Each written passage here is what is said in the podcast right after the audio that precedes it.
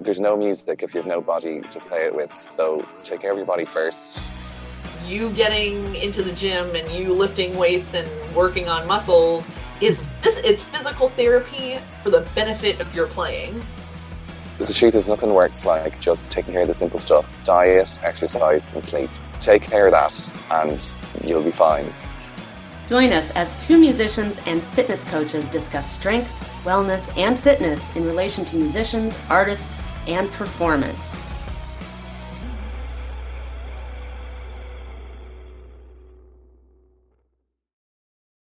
Hi, everybody. Welcome back to the Tuned and Strong podcast. This is Angela McHuston of Music Strong. And this is Doctor Jen Cabas-May of Tuned and Tone Performance. And today we are joined by a very special guest, Doctor Lea Pearson. Lea, thank you so much for joining us today. We're stoked to have you. Yes. And if you guys don't know, Lea is like the O G. Of the of the of the body mapping world, of the music, like fitness, health world. I mean, she has just been in this game so long. Her mm-hmm. her she has a wealth of knowledge, and we're just itching to get into into her brain and find out what's going on. Yeah, thank that you. sounded creepy. Thank I'm sorry. Thank you. You're very welcome. So, Lea, for people who don't know you, can you can you tell them a little bit about who you are and what you do? Yeah, I'd I'd love to. Um, I will preface it by saying that, so I, I'm a flutist. I played in pain for thirty years, starting with when I was eighteen, when my left hand started to go numb. And by the time I got it all figured out in my late forties, really, I um, I just realized, man, I don't want anybody else to go through this. Unfortunately, people mm-hmm. still are. But that was that was my passion, which drove me to write my book called Body Mapping for Flutists, and to do the work I do now, which is work coaching musicians on how to use their bodies so they don't get hurt. And that really just means learning how your body works, learning how it's designed to work so you can use it well and play, not just play better, but really be able to express yourself. There's so much tension in what we do. And, and I just want to help people undo that tension.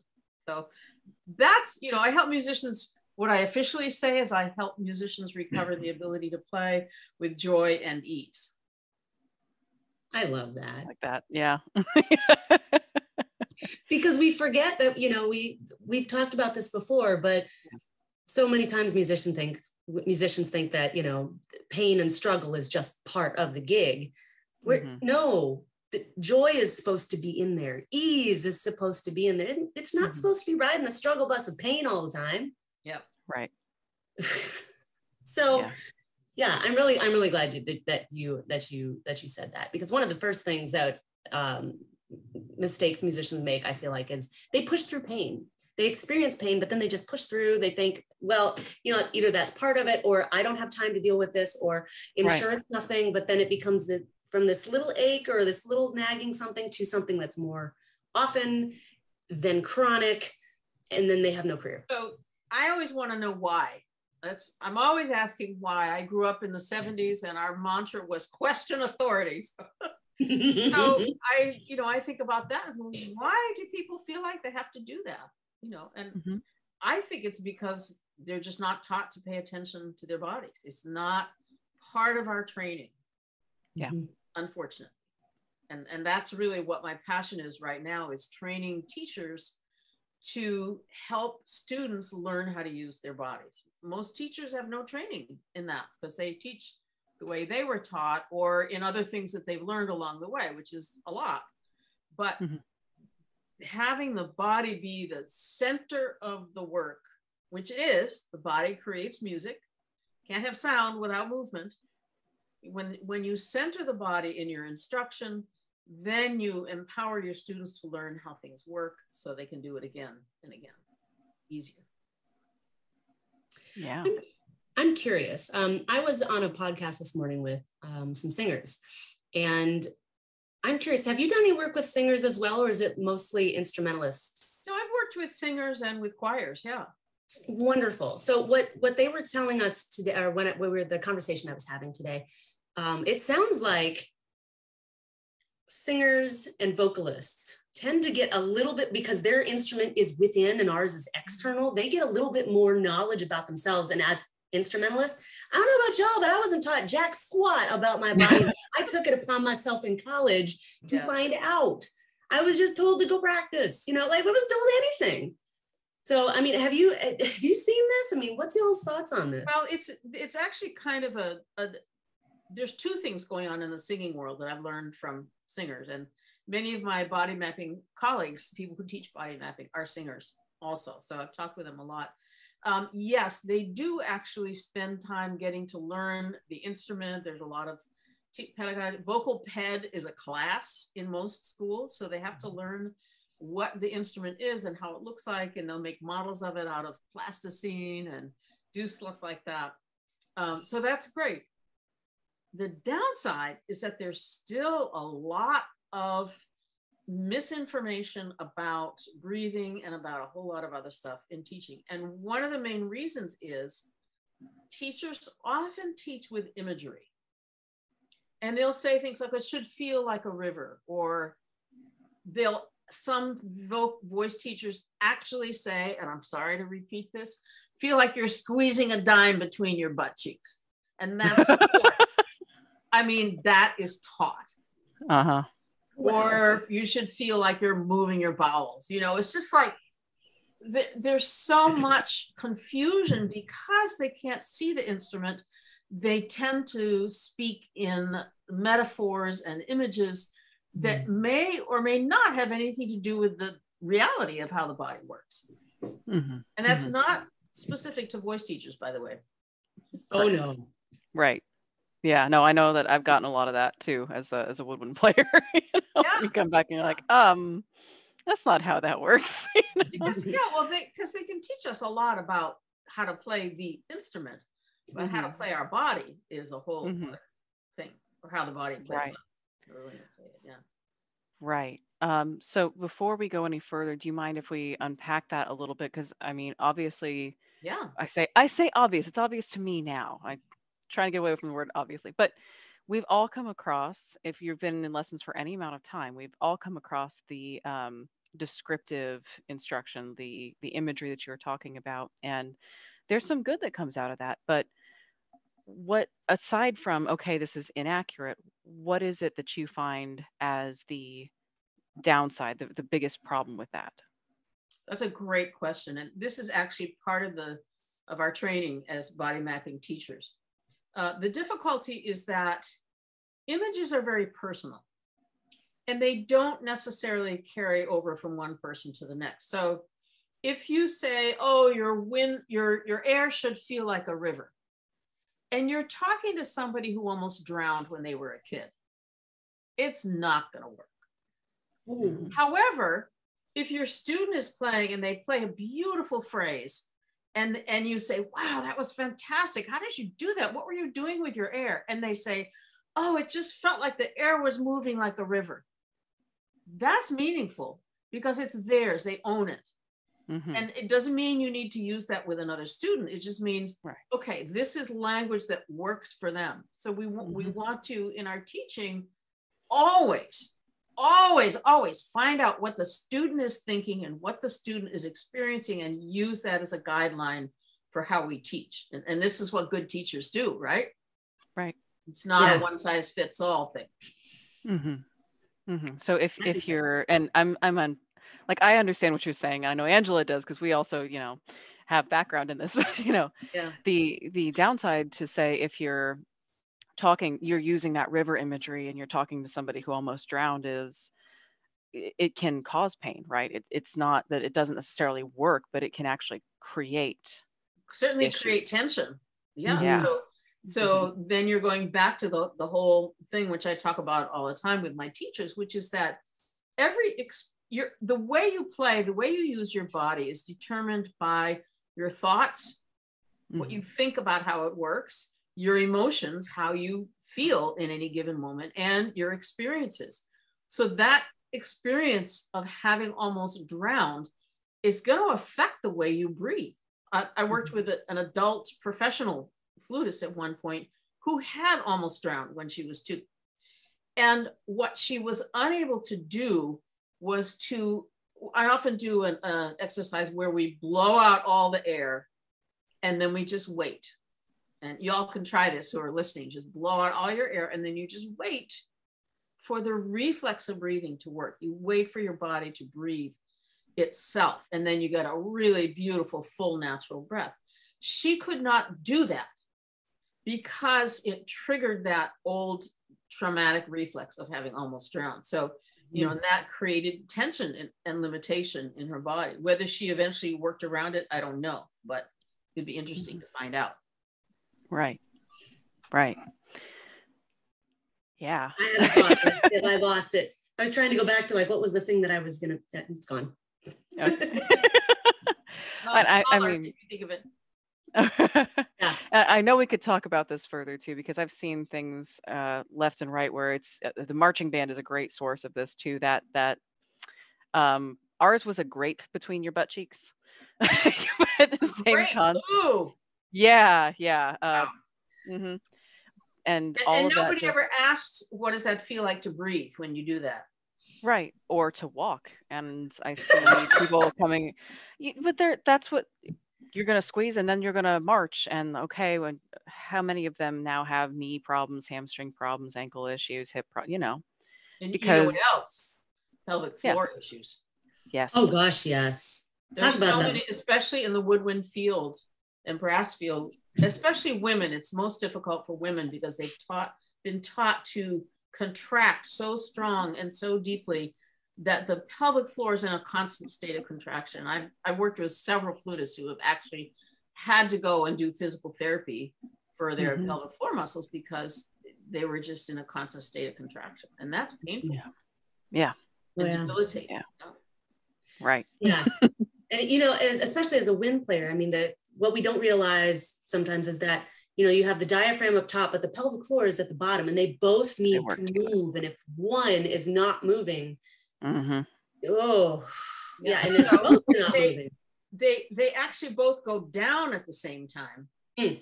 and come up at the same time, but the pelvic floor, yeah so there's a diaphragm pushes down, pushing all your organs down into the pelvic floor, which reacts like a trampoline basically. Yes. It just goes roaring, and then it brings back up as the diaphragm releases and comes back up. So yeah, there's a lot going on. Mm-hmm. And if the pelvic floor is not elastic and toned and, and, you know, oxygenated, then the diaphragm can't go all the way down. Yeah. Yeah. Yeah. I think the pelvic floor is something that is just not talked about ever anywhere among, you know, among people at all, but it is so important with how your entire body is. Yeah. Yeah. You know? Oh, yeah. It, it, I mean, the whole, what I find is that this whole, sorry, this is Captain Bob here. I named him for my dad, who was a oh. sailor and a doctor.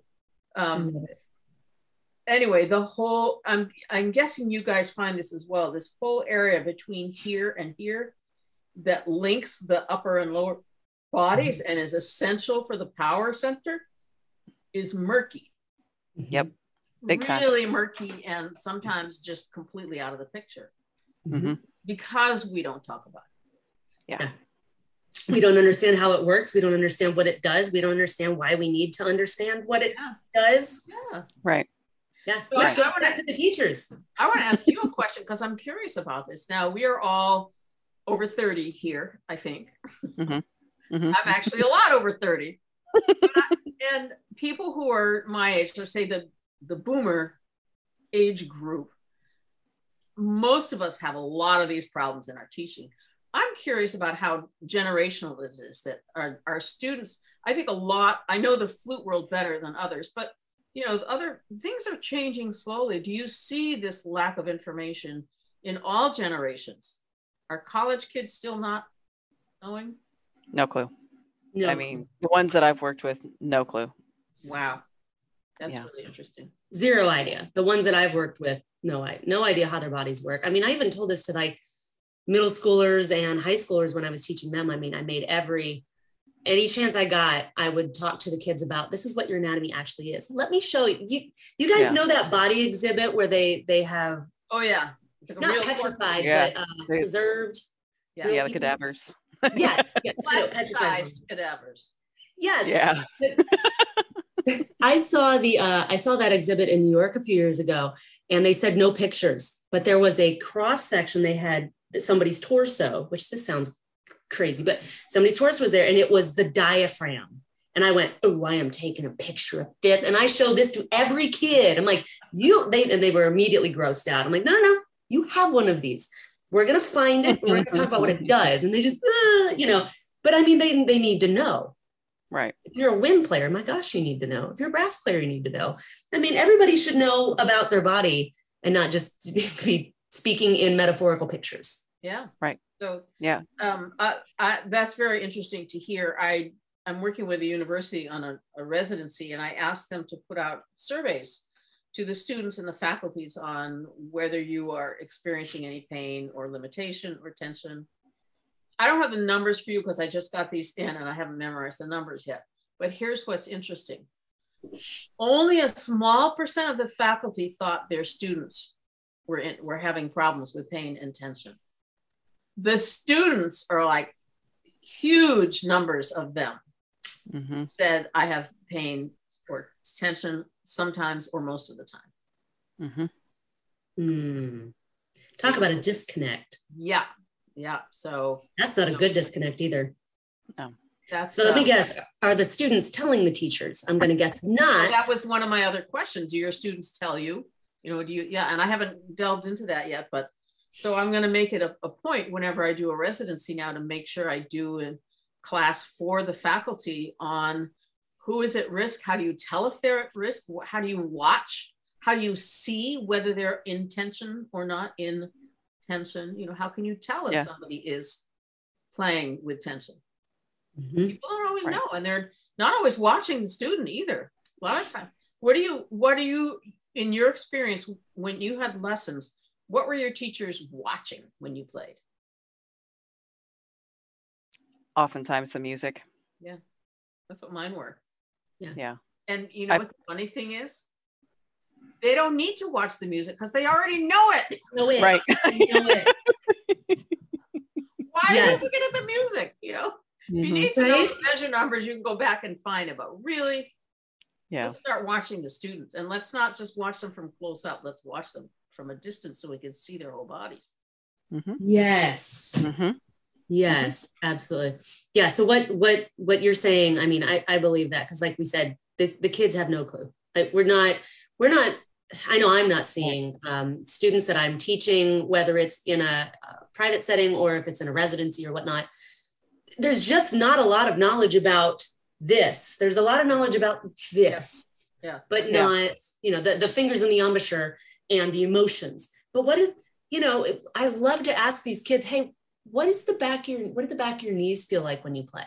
What about mm-hmm. the space behind your left earlobe? What, you know, what about the, yeah, weird, weird areas you yeah. don't think about, yeah. but we get so disconnected. And, you know, when you don't have body awareness that way, and then you don't have body awareness anatomically, it's really kind of a recipe for um, disaster. But when, when pain strikes and you don't know what to do, the fear response is to just shove it away and ignore it because no one, no one said anything about it. So you must be the only one. Right. Well, and the that fear is. response is for your body to go like this. Right. Some Even version. worse. So that makes worse. Yeah. Jen, you're a clarinetist. Is that right? Yes. Yep. Did you see this, as much of this among uh, woodwind students as well? Oh yeah. Yeah. Oh yeah. Big time. Um, yeah. Lots of um, frozen shoulder. Usually it's either the sexy shoulder is a result. If you can't see me, I'm I'm just doing a cir circular motion, like, you know, rolling that one shoulder. So you know, it's usually I think from, and I'm I'm guessing because you can't always diagnose, right? So um, I think it's either symptomatic of tension there that they're trying to get rid of, like you know Elvis and the numb legs, or it's it's the thing that leads into frozen shoulder. What did you say, Elvis yeah. in the non legs? What? Numb, numb legs. The uh, his his leg swings. The um, the legend around. I don't remember the other word for legend, so we're gonna go with legend today. But the legend around that is that his his uh whole knee shaken thing is that one of his first concerts, he was on stage and his feet started going numb, so he started. Oh. I love that. I love that. I have never heard that. Oh wow! I, I don't know how true. I so, don't know. Here's here's my take on the situation. The reason we have so much upper body tension, I mean, and every ninety percent of the people you know have it, and they'll say, I carry my tension in my shoulders and my neck. Mm-hmm.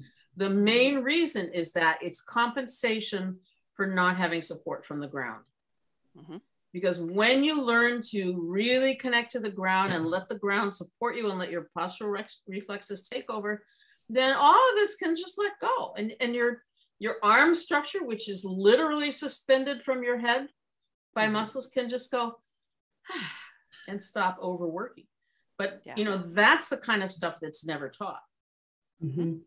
Mm-hmm. And it's it's it's interesting we're going down this path, and I'm really glad we are, because it's not been talked about yet at all. But Jen and I have talked about several times, you know, we've talked about the research that's going on, and the research keeps saying the same darn thing. We know that musicians are injured. We don't need any more studies, I don't think, at this point, to prove that musicians are injured at a really high rate. We've got that. How about we have some studies on what are we doing about it? Well, if there's, I mean, the awareness is there. What's the next step? The next step is to, to educate the teachers, because otherwise, how are we, when you put the impetus, like you and I were talking the other day, when you put the impetus on the student, how are they supposed to know things? Right, right, right. And, and the other part of this that just drives me crazy is because we have this culture of the master teacher and the powerless student, it's, it's really reinforces the student as not being able to ask questions. So you, if you think about it, when, when serious musicians come into their real teachers in high school or college, they're like, oh, please teach me uh, whatever you say. You know, they're not nurtured to be asking questions and to think for themselves. Mm-hmm. And um, one of the best flutists I've ever met, Joran Markeson, who is a Swedish flutist, is, is he's actually the freest player I've ever seen. And there's two things that are really interesting about him. One is that he had scoliosis, so he has a steel rod in his spine. So he had to learn early on how to use his hip joints and not, you know, not bend at the waist. But the second part was that he started studying quite late in life, like as a late teenager. And so he said he never took what the teacher said as, you know, the gospel. He always had his own thoughts and his own ideas. And for mm-hmm. me, that speaks to what we're lacking in our teaching, that this top-down teacher tells you what to do, you're the student, you do what they say, and nobody asks you how it feels.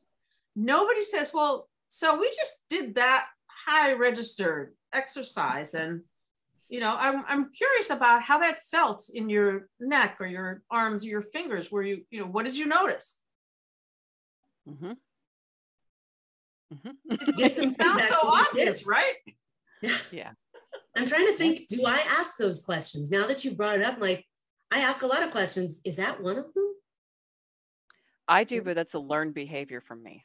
Yeah. I did not start out, because when it was first done to me as a student, I was like, it, we, it freaked me out. I was like, what do you mean? What did I feel? Like, you know? what, what do you mean? Like, did I do it right or not? Yes or no? You know? you know? Yeah, exactly. Um, Just tell me, right? Just tell me what right. you did. Right. And so like, like I said, that's a learned behavior. My teaching improved because of it. Yeah. But, but it's a learned behavior. How do you educate artists if you're not teaching them how to think and how to notice what's going on with their bodies? Mm-hmm. It's weird, isn't it? Yeah. Yeah. So this is an interesting thought. So we've been talking a lot about feeling. And so, you know, the, the three ways of learning of the kinesthetic, aural, and uh visual, right? And we all learn in all three different ways, but we all have like a predominant way that we learn best. And I know I'm a, I'm a, definitely more of a kinesthetic learner. And I have a feeling that y'all probably are as well. But when you're teaching these students who are not kinesthetic, I have noticed that when I, I say this a lot with my training clients, like, how does that make you feel? And they're like, I don't know. Where do you feel that? I don't know. They, they have no idea. But if like, there's some, some students you will tell, like they can, they can, they can see things better, or they can hear things yeah. better. But like, how, how do we go about teaching these students who don't, not that they, they, they don't have that, but, you know, kinesthetic learning is not their, their main one. Right. Well, we all have different senses that are developed better. And some kids have a really strong oral sense. Other, you know, other people have a very strong tactile sense where they notice everything that's touching their skin, and which is also important for musicians, by the way. Mm-hmm. It's not just mm-hmm. hearing and, and seeing. Um, there are a lot of people, we can cultivate any sense. And so those are students who need to cultivate their kinesthetic sense. Hmm. And it's not their fault, but this is something that we as teachers could get better at doing. And, and some of it is knowing that that's just what it is. You know, I, I want to take any opportunity to help the student notice what they're doing and what it feels like. So a question I learned from my teacher, Barbara Conable, is, you know, when they say, I don't know, she would say, well, if you did know, what would you say? And believe it or not, that will often get an answer. Another way is to say, well, if you were going to, let's say, so let's say this is like a fourteen year old student. And you would say, well, you know, if you were going to teach a brand new beginner in fifth grade, how would you tell them about this? How would you tell them what to do? So getting them to articulate, because the more ways we can input something into our brains, the more ways we can process something, visual, auditory, uh, kinesthetic, all of that helps us learn better. We, we want to, music uses the whole brain, and we want to use the whole brain to learn as well. Mm-hmm. All of that. That's fun that you bring that up, because I'm really excited to hear that, because I've been, I did that a lot with my kids, just to check to see if they were paying attention. I'm like, all right, so you're going to teach me. And they go, what? I'm like, yeah, now I'm the fifth grader. You're the seventh grader. You're going to teach me how do I, whatever the thing was. And they'd look at me like, what? I'm like, throw something out there. And then I would pretend to be like, totally, right. I don't know how, you know, and it would freak them out. I'm like, you got this, like, come up with something. And so we, that whether, whether they were quote right or not, we could build on that. At least they started thinking yeah. for themselves. That's right, yeah. And that was fun. Mm-hmm. It is fun. We had actually last week in my, this week in my teacher training program, we had a conversation about this, because we were also talking about, you know, there are those kids who just don't have the ability to verbally articulate. Mm. You know, my four year old grandson can tell you exactly how to make coffee, how to measure the beans, how to turn on the grinder, how to put them in the grinder, what speed to put it at, how to get them out, how to brush out the little grains out of the binder, grinder, how to turn on the water, how to get the filter. I mean, he runs through the whole thing. That's a very articulate child, right? You right. have other for, other children who just are not verbal. So we were talking about and, and just exploring, how can you help students learn when they're not naturally verbal? And of course, one of the things is drawing. So I always, especially when I'm starting to talk about breathing with students, I always ask them to draw their breathing structures, and I give them a little outline of the body and say, okay, draw what you think is involved in breathing. If you oh, do this with every single one of your students one week, like at the beginning of the semester or the beginning of the year, you'll be amazed at what you find out. You know, people draw the diaphragm as a little round thing, or these tiny little lungs down in their bellies, or a sheet, you know, a flat line for the diaphragm. I mean, it's just fascinating. What they are drawing is their map, and that's their understanding. So, mm-hmm. and that's a great way you can go and compare their picture to what it actually could look like, you know, and, mm-hmm. and that's a wonderful way of helping them understand. Yeah. So anything yeah. that's not verbal, but can show them, or they can make a model of it, or they, you know, anything that's, that's different. Yeah. So I think this, this might be a good point to bring out something that um, we probably should have done earlier. Um, you're actually our first body mapper, which I'm super stoked about, because I love body mapping. Um, but for those people who maybe don't know what body mapping is, because you just referred to this as their map, um, do you want to throw out a quick, quick description? Yeah, yeah, I'd love to. Um, and I don't actually use the term a lot, because it's like, what's that? Right. Um, but what it's very simple. What it means is the way you think about your body, like where you think your lungs are and your diaphragm and all of that, governs how you move. All right, it's it the your movement is controlled by your thoughts of how things work. So I'll give you a I'll give you a simple example. So if you hold up your hand um, it looks like your fingers end here, right? So mm-hmm. move your fingers from that crease there on that side and notice how that feels. What's the quality of that movement? Now, if you turn your hand over, you go, oh, but the joints are way down here. So you move your fingers from those joints, and how does that feel different? Mm-hmm. It's different, right? It's easier and fluid. Mm-hmm. Then you look at a model of the hand, and you realize that the finger bones go all the way down to the wrist bone. So if you move your fingers from all the way down there, that's even a different feeling, right? Mm-hmm. Angela knows this well because she's got a pin in there now. Two, right, so you pins. Imagine that you have a student who thinks that their fingers stop here and the palm is like a solid unit. Mm-hmm. This happens. This is an actual map that some people have because they're they use this visual cue. How are they ever going to get fast technique? They're never going to be able to move their fingers fast because their map is limiting their movement. So that's that's just a very simple example. Yeah. I'll give you another one, which I find fascinating. So, oh, um, is it the first joint of your arm? That's my second favorite one Barbara taught. What? Where's the first joint of your arm? Oh, right. Yeah. That kids freak out over that one. This is about breathing. So you can't see the cartilage here, but for those of you who don't know, the rib bones stop here, kind of where these blue lines are. And this is cartilage, so it's very movable and flexible, so our ribs can move. I had a student who thought there was no connection between the ribs and the sternum. Like this was just empty space. The ribs were just kind of floating out here somewhere. So sometimes I invite people to try on maps, try on a different map. If your student has an interesting map that you discover by drawing or something, or by talking to them, try that on and see what it feels like. This person obviously had some problems with breathing because, you know, she couldn't move her ribs the way they were designed to move. So body mapping just means uh, accessing the maps you have, compare them to reality, and make the changes you need to make to free up your movement and get, and so you can play easier. Yeah. And and real quick, um, I think the hand one's going to be easier to translate if you're doing audio only, if you're listening to this audio only. Um, yes. First off, go check the video out for this one. It's going to be better. But yes.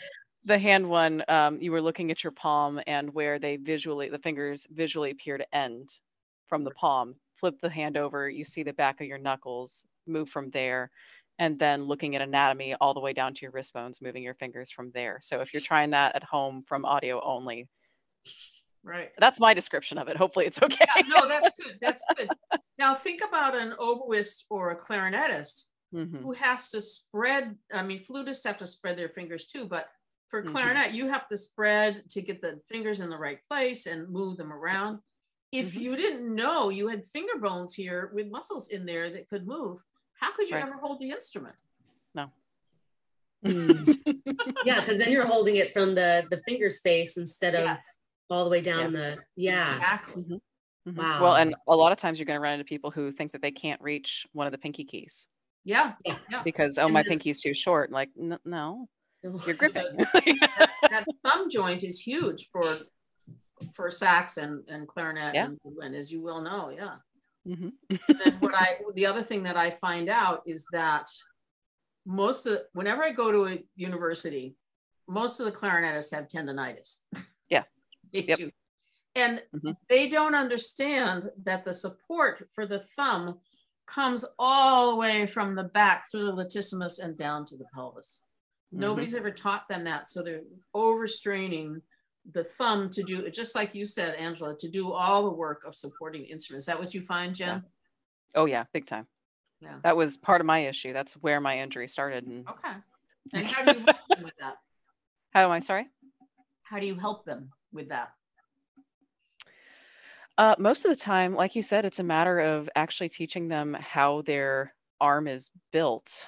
Mm-hmm. And it doesn't end at your shoulder. Like, it, like you said, it goes all the way down. You have connection to the ground to support the instrument. It's not, your thumb is not doing the work here. Yeah. Raise yeah. it up to your shoulder at least. Yeah. You know, like when you're when your shoulder's unstable, where is that stability? That stability has to come from somewhere. Right. So if you have an unsta- instability, it's not going to be from up here. It's going to be here, or it's the elbow, or it's where do you have pain? Well, trace it. What's the opposite direction? Is or there might something be in the pelvis, there? Or yeah. in the yes. Usually. One of my, for clarinetists, usually. Yeah, one of my favorite words for talking about this is leverage. Mm. Most people know from sixth grade science, you know, what leverage is. And if you think about a pianist, you know, so they learn with their fingers and their hands, right? And they move their arms a little bit from the elbows and sometimes a little more, you know, leaning a little bit. But if you think about it, and I, and I go through this with them. So if you start with the tips of your fingers and you go all the way down your arm, around the back, through the latissimus and down to your tailbone, mm-hmm. how many feet is that? What's that distance from your fingers to your tailbone? Mm-hmm. That's, for a lot of people, that's a good six feet. So you can start, oh, I have that kind of leverage for pressing those keys. Then if you had the legs in, mm-hmm. you got another four, five, six feet, you know, to the floor, right? So, wow, when I'm pressing that key, I'm actually playing from my feet. Now you can think about the distance between the piano key and where the hammer strikes the string, which is another couple of feet. Ooh. So we're looking at leverage of what, ten or twelve feet just to you play the piano. It's powerful. Mm-hmm. Then you don't have to work so hard. Yeah, that's the whole point of leverage, right? To to lessen mm-hmm. the amount of work. Yeah. Yeah, and I think that, if y'all don't mind, I think this is a great spot for us to just pause for a minute, and we're going to take a quick break, and we will be right back with that's Doctor Lea Pearson. Hey musicians, did you know that up to ninety percent of musicians will experience playing related pain or injury over the course of their career? How many hushed conversations have you heard about a lingering, quote, shoulder pain, or a weird tingling in your fingers, or maybe low back pain, or a crampy weakness, or maybe you or your colleague just says, I just have to get through the gig, and you watch them pop Advil like candy, maybe flush it down with whiskey. How many times have we seen something like this? So many, right? Well, it's time we start talking about our struggles, our pain, our frustrations in a private space where we don't just complain and mobilize and blindly stretch, but we learn how to strengthen our muscles, our career successes, and build each other up.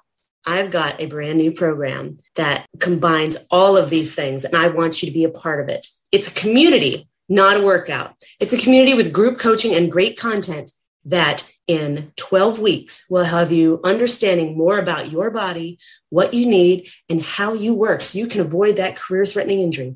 The three things that musicians don't want. We don't want to be injured. We don't want to have a lack of stamina. And we don't want to be clueless, A K A when you hurt, who do you go see? Just a, quote, doctor? Well, this program addresses all of those things. You're going to walk away with an immense knowledge of who to see. You're going to be empowered because you're going to know what to do should you ever get injured, or should you have a colleague that gets injured. You will be able to actually offer appropriate advice. You're also going to learn about the body and the anatomy as it relates to playing your instrument and your own anatomy. And then you're going to learn how to build not just your strength and endurance, but you're going to learn how to design your own corrective exercise program. So I hope you will join me in this new program. It's called the Music Strong Pilot Program, Job Security for Musicians. Hi, everyone. Welcome back to the Tuned and, uh, and Strong podcast. Man, I did it again. Tuned and Strong podcast uh, with our special guest, Doctor Lea Pearson. Um, we wanted to come back from the break. We were talking about body mapping before the break. We wanted to come back and talk about um, how this sort of work applies to uh, studio teachers, or not not necessarily studio teachers, but people who are teaching music, and, and what they are doing that's common mistakes, what they could be doing better. Um, and if you don't mind, even, um, I know part of the question that I would have, that I had at one point in my life, um, and that I still have for people who are wanting to get into it, is, well, what kind of training should you really pursue? What level of training, what depth should you really have before you start giving this advice out to your students? That's a great question. Can you ask that again after I go through this piece? yes. Yes, it is, it is important. So I just want to talk a little bit about our traditional model of teaching instruments. And I just call it studio teaching for lack of a better, better word. So mm-hmm. we have this, actually, I call it archaic model that comes from, you know, Western European male-centered, male-dominated culture, where the master knows everything and the student listens and does what the master says. So we have this total master-student relationship.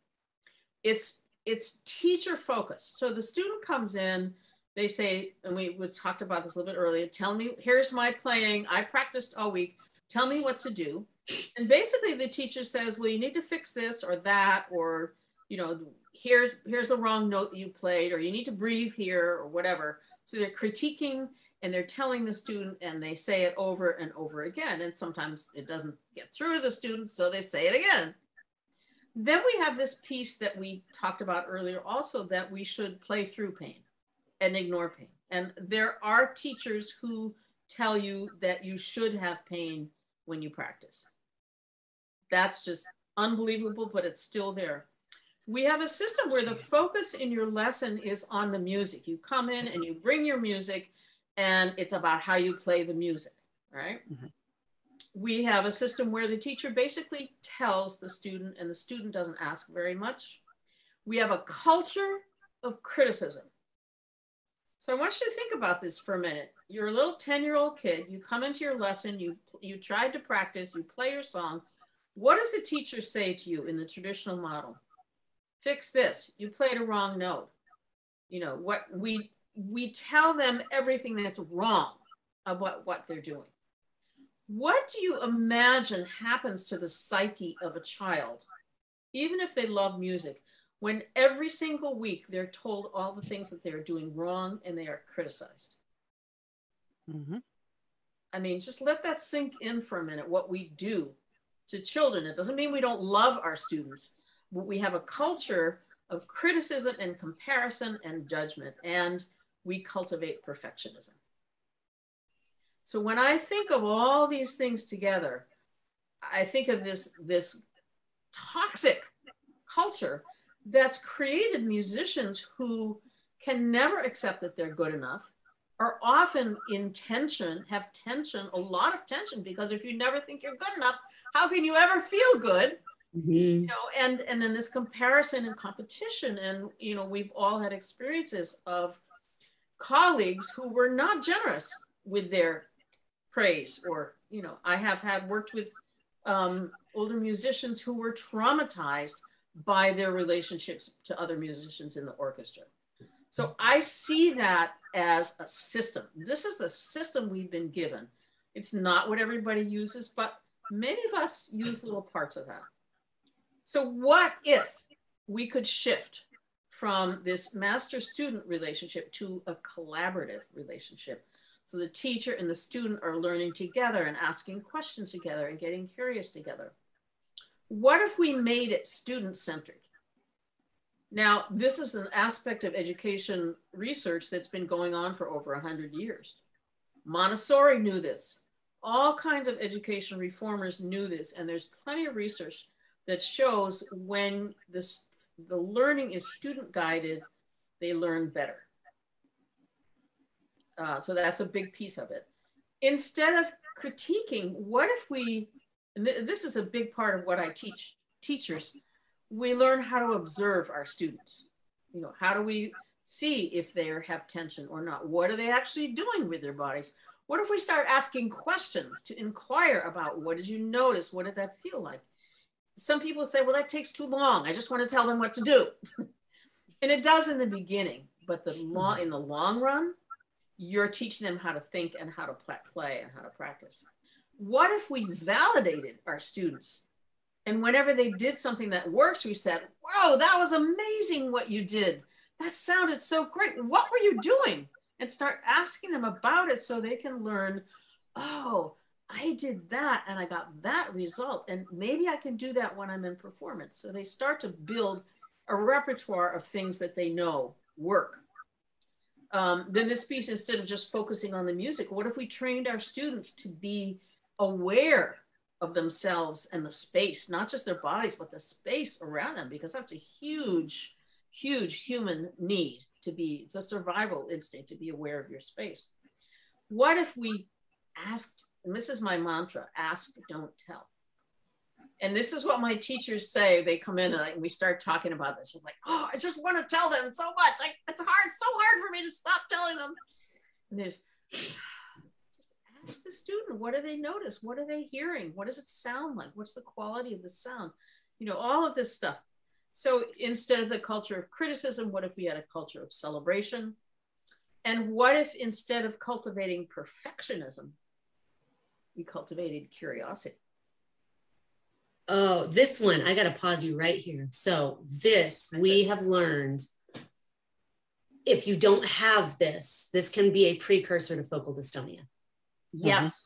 Mm-hmm. Yes. Oh my goodness. And we, we don't, yeah. we didn't realize that, but if you have a student that is especially hyper, like hypersensitive and very judgmental themselves and kind of self-critical, and you get a teacher who's the same way, then that becomes that hyper focus, that sensation, yep. fixation goes to someplace else. And then focal dystonia can happen if you don't have that acceptance yep. and let's go at this with curiosity instead of judgment.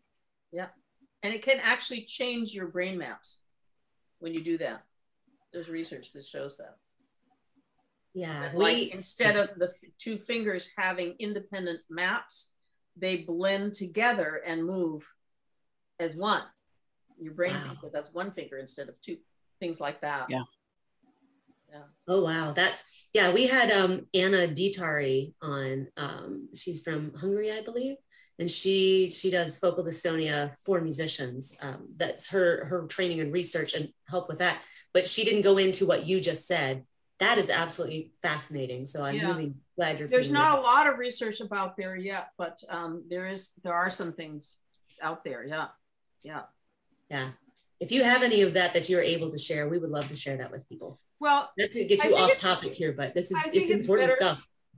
To talk with someone who's done all that research. I'm not an expert in focal dystonia. When somebody comes to me with focal dystonia or what I call pre-dystonic condition, like they're already in that super focused type A perfectionistic space, I, I work with them on that stuff. I don't try to fix the dystonia. Sure, sure. Um, but yeah, you could talk to Holly Clemens or um, uh, what's her name at Central Michigan, Joanna White, who's done a ton of research on focal dystonia. Yeah, so, she has. Yeah, they've got a lot of great resources. Yeah. Sorry to get you off topic, so that's but that my, is so important. Yeah, that's my big picture. That's how I see the system. That's some good stuff. That is all. That is also good. So Jen, what was the question you were supposed to ask again? Okay, so it's, it's, you gave a very cultural answer and I thought we were going to go down a different path. So I would not have lumped those questions together had I known. um, right. But that's okay. It's stuff that needed to be said. I very much agree with that. Um, but in terms of, okay, so now you're an instructor and now you know, um, okay, I need to be looking at my students' bodies and okay, well now I need to help them avoid these, these pitfalls or free up their movement so that their playing can be better. Um, and, and I've actually gotten this from other instructors talking, well, what do I do? What do I tell them? What do I, I'm like, right now for me, I don't know what to tell you. I need to see your student.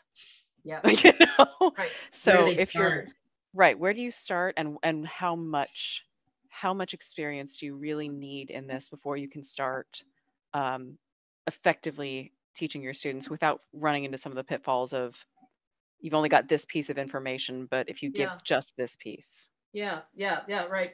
So are you talking about students who already have some limiting tension or pain or just any uh, it, instructors who are working with students and they may or may not be concerned about the tension issue? Probably they are if they're asking about it. Okay, yeah, yeah. So, um, the first thing I would say is that you don't have to know a lot of anatomy to do this. What you really have to do is be curious. And, and that the piece that I think is so important is the piece about inquiry. when you start asking your students what they're experiencing and try to get them to articulate it and notice, and then you can, then you're coming from a place of, well, I don't know what's gonna work, but let's find out, right? So Brene Brown has a quote, something about um, empathy. In order to have empathy for somebody, you have to be able to see the experience for what's important to them, not what you think they should be doing. Right. So we have to start asking ourselves these questions as a teacher. And this is why I've developed my teacher training program for exactly these reasons, to say, you don't have to be a body mapping teacher, an Alexander teacher, a yoga teacher, a Feldenkrais teacher. Those are all wonderful. And you should do them if you want to do them. But you have to get curious about what's going on with your students, because either, number one, they don't know they should talk about it. Number two, they don't know what's going on. As you said, Angela, they, you know, they may think this is normal. Number three, if you can help them talk about it, then you can help them find resources. So mm-hmm. let's get away from the idea that the teacher has to know everything. The teacher has to be curious and inquisitive and, and see what's important to the student. So you may have a student that is perfectly happy playing with tension and they don't care. They just want to play a marching band or whatever. You know, you're not going to waste your time trying to spend a lot of time trying to help them, because they're not going to play after they leave marching band or whatever. You know, on the other hand, if you have a student who's looking to major in music, you want to get on this stuff early and you want to help them notice what's going on. Um, I spend a lot of my time teaching teachers how to deal with tension, physical tension. Where does it come from? Does it come from what you're thinking? Oh my God, I'm not going to be good enough. So that creates tension. Does it come from what you're feeling? Oh, I just, I really messed that up, and the, you know, your whole body just deflates, you know. Or does it come from an experience? They have parents who are really perfectionistic and are, you know, I had a mother who was monitoring my practicing the whole time, that, you know, I hated to practice because she was a violin teacher and she was in, this is why I don't play the violin, by the way. You know, so there are all these different kinds of places where this stuff can come from, but you never know until you ask the student.